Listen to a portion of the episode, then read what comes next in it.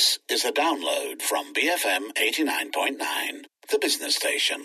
It's almost 17 minutes past 7 a.m. on this uh, 17th day of July. Plenty of sevens there. I'm Tan Chung Han with me, uh, Joyce Go and Khoo Hsu Chuang. Uh, uh, do make note that today is uh, the anniversary of the MH17 tragedy. Yeah, still plenty of unanswered questions there. You know, certainly spare a thought for uh, all those affected by that aviation tragedy. Also, today is the second day of the 14th Parliament, and for a second second time this year, His Majesty Yang di-Pertuan Agong Sultan Muhammad V will address the House in a ceremony that takes place on the grounds. On the line, we have Sharaad Kuttan, who is at Parliament to witness the occasion. Good morning, Sharaad. Uh, now, I want to begin with uh, perhaps the content of the Agong's uh, address when he last visited in March this year for the opening of the sixth session of the 13th Parliament. Uh, good morning, Han. You know, of course, it was an unusual sixth session because parliaments rarely get into a sixth session. But uh, yes, you're right. He was there in, or rather here in parliament, uh, and he touched on several things, including the management of the economy and efforts of the government. I can quote him in the translations uh, from his Malay text. Uh, they, he said, uh, We are thankful that despite uncertainties in the global economy, the government remains focused and committed to the implementation of the fiscal transformation policies and prudent management of the country's economy. He went on to say our government will continue to provide allocations for more people centric projects and programs to ensure the well being of the people. Furthermore, targeted subsidies and assistance for the needy will be continued. He went on to also touch on what he referred to as the Malaysia Sharia Index, uh, the establishment of a National Action Council on the cost of living, uh, the development of uh, public transport, as well as the promotion of science, technology, and innovation in education. So, uh, quite a wide ranging speech there. Not very long, I believe it was quite short, it was about 10 minutes long. Um, he did also mention questions of national unity and uh, talked of threats to extremism. So, all that outlining, as it were, the agenda of the government of the day. Well, uh, Sharaad, uh, what is the Agong likely to say today?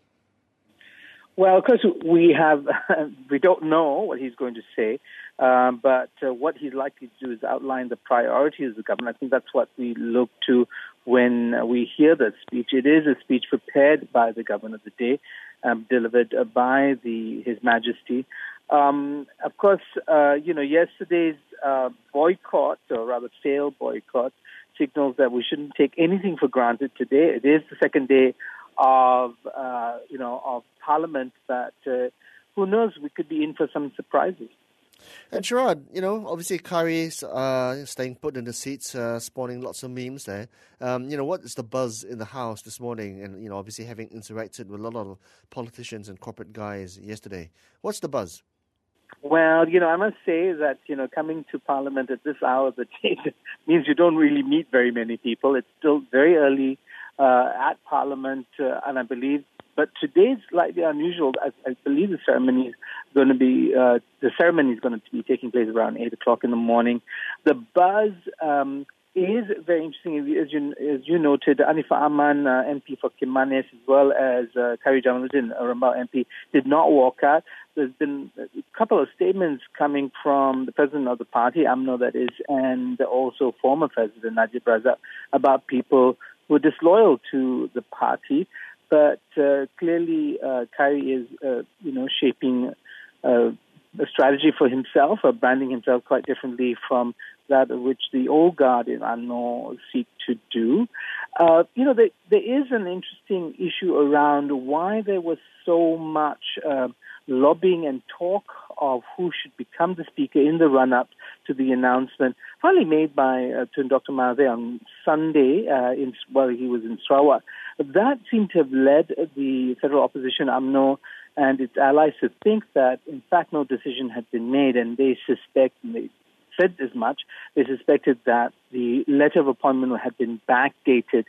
Now, uh, what it could have been simply was that uh, many of those in the Pakatan government or from the Pakatan coalition parties thought that they could, could continue to lobby uh, Tun Dr. Mahathir, when in fact Tun Dr. Mahathir had already made his decision two weeks before. Many of the uh, those in these uh, parties might not be aware of the procedures, and uh, in some re- respects, uh, Tun might have bested them by putting in the name early on, even though he kept mum about the final decision. Now, Sharaad, uh, give us your analysis here. Earlier, you mentioned brand KJ. So, given this uh, for lack of a better term, stunt that he pulled in Parliament yesterday. Do you think uh, that there is still room for brand KJ in this UMNO um, post GE14? That's a good question. Uh, I think people might characterize what uh, you know Zahid uh, Hamidi and uh, Najib Razak uh, did yesterday as a stunt, because as you know, they they led a walkout, but then they returned to be sworn in. Uh, and I believe, you know, a statement was put out by the youth wing of UMNO suggesting that this really did not play well. That you know, if they were going to boycott, they should have stayed out. But since they didn't, uh, KJ's, um, as they put it, principal position made more sense. Now, this is the internal wrangling, you know, within UMNO, because we're going to be watching UMNO very closely because it's one of the largest parties in Parliament. But there are other contenders for our attention, I think, in this Parliament, especially the parties from Sabah and Sarawak. I really think that, uh, you know, in the, this new dispensation, we should be looking at others there. Uh, very interesting. Uh, there was noted yesterday that the daughter of Taib Mahmud, the former chief minister of Sarawak, and of course now governor of Sarawak, you know, for, for whom uh, many allegations of massive corruption also have been, uh, you know, leveled at. And she was there, took her oath. She came in a traditional Melanau dress, uh, you know, which uh, caught a lot of people's attention. But she's also probably one of the richest MPs uh, that we have. And so, you know, there's a, there are many stories beyond UMNO, I think, uh, which uh, the media should be, uh, will be looking at. And I'm sure you'll be keeping us posted on those developing stories there. Thank you so much. That was Sharaad Kuttan reporting to us live from Parliament's grounds. Uh, also, thank you so much for those messages that just came in. Uh, no names though, but uh, one of you or someone said that UMNO MPs have lost their compass bearing.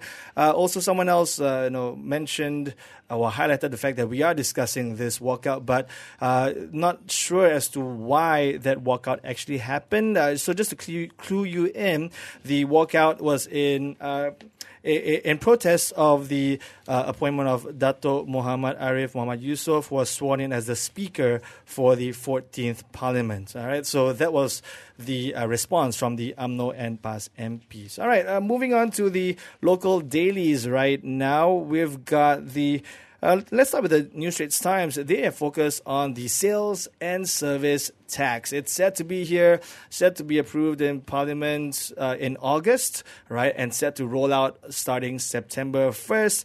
The sales tax will be at 10%. Service tax will be 6%, and there have been some warnings uh, from economists and the like and market observers saying that this could put upward pressure on certain goods. So we'll have to, well, we'll, we'll take a closer look at the SST in about 20 minutes or so from now. So that's the front page of the NST. Uh, what else do we have on the front, uh, well, the other local dailies? Well, front page of The Sun, The Sun both have uh, photos of uh, Khairy sitting there in uh, Parliament. Yeah, that's the story for them. That's the, the picture that spawned many a meme. Yeah, oh, yeah. We also have uh, on online stories uh, on uh, National Car, the Malaysian Insight story on how Prime Minister Tun Dr Mahathir voices disappointment over the mostly negative response towards the government's initiative for a new national car. So he said in his uh, blog blog post yesterday in quotes, I'm told no one wants to see a second national car. It is enough that Proton is said to be a failure.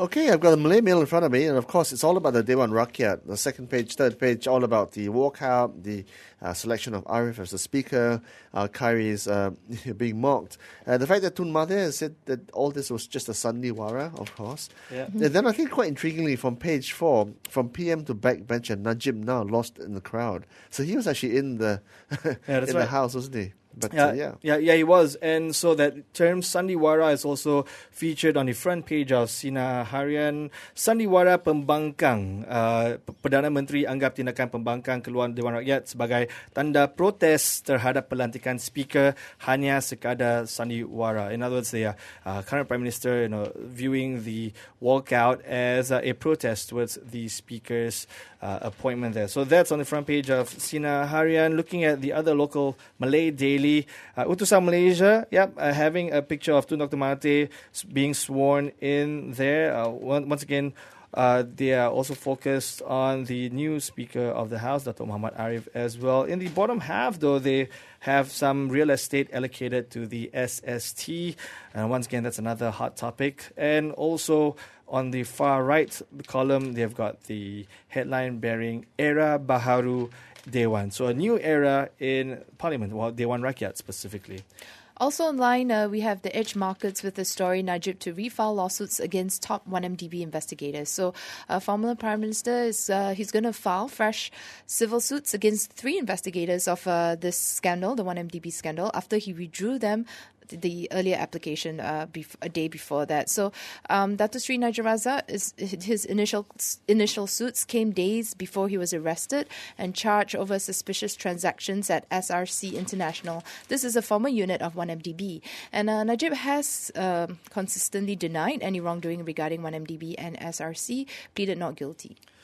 Right. I mean, and, there's been plenty of focus as well on the legal teams that will represent mm-hmm. the, the, former prime minister, not just here in Malaysia, but perhaps in other jurisdictions as well. Because keep in mind there are investigations in several jurisdictions. Uh, that is the global. Such is the global reach of the one MDB saga. So obviously, for us here in Malaysia, we will be uh, you know, very, very uh, you know, in tune with what happens over there in the courts. You know, so again, that's on the uh, online space uh, as reported in the Edge as well.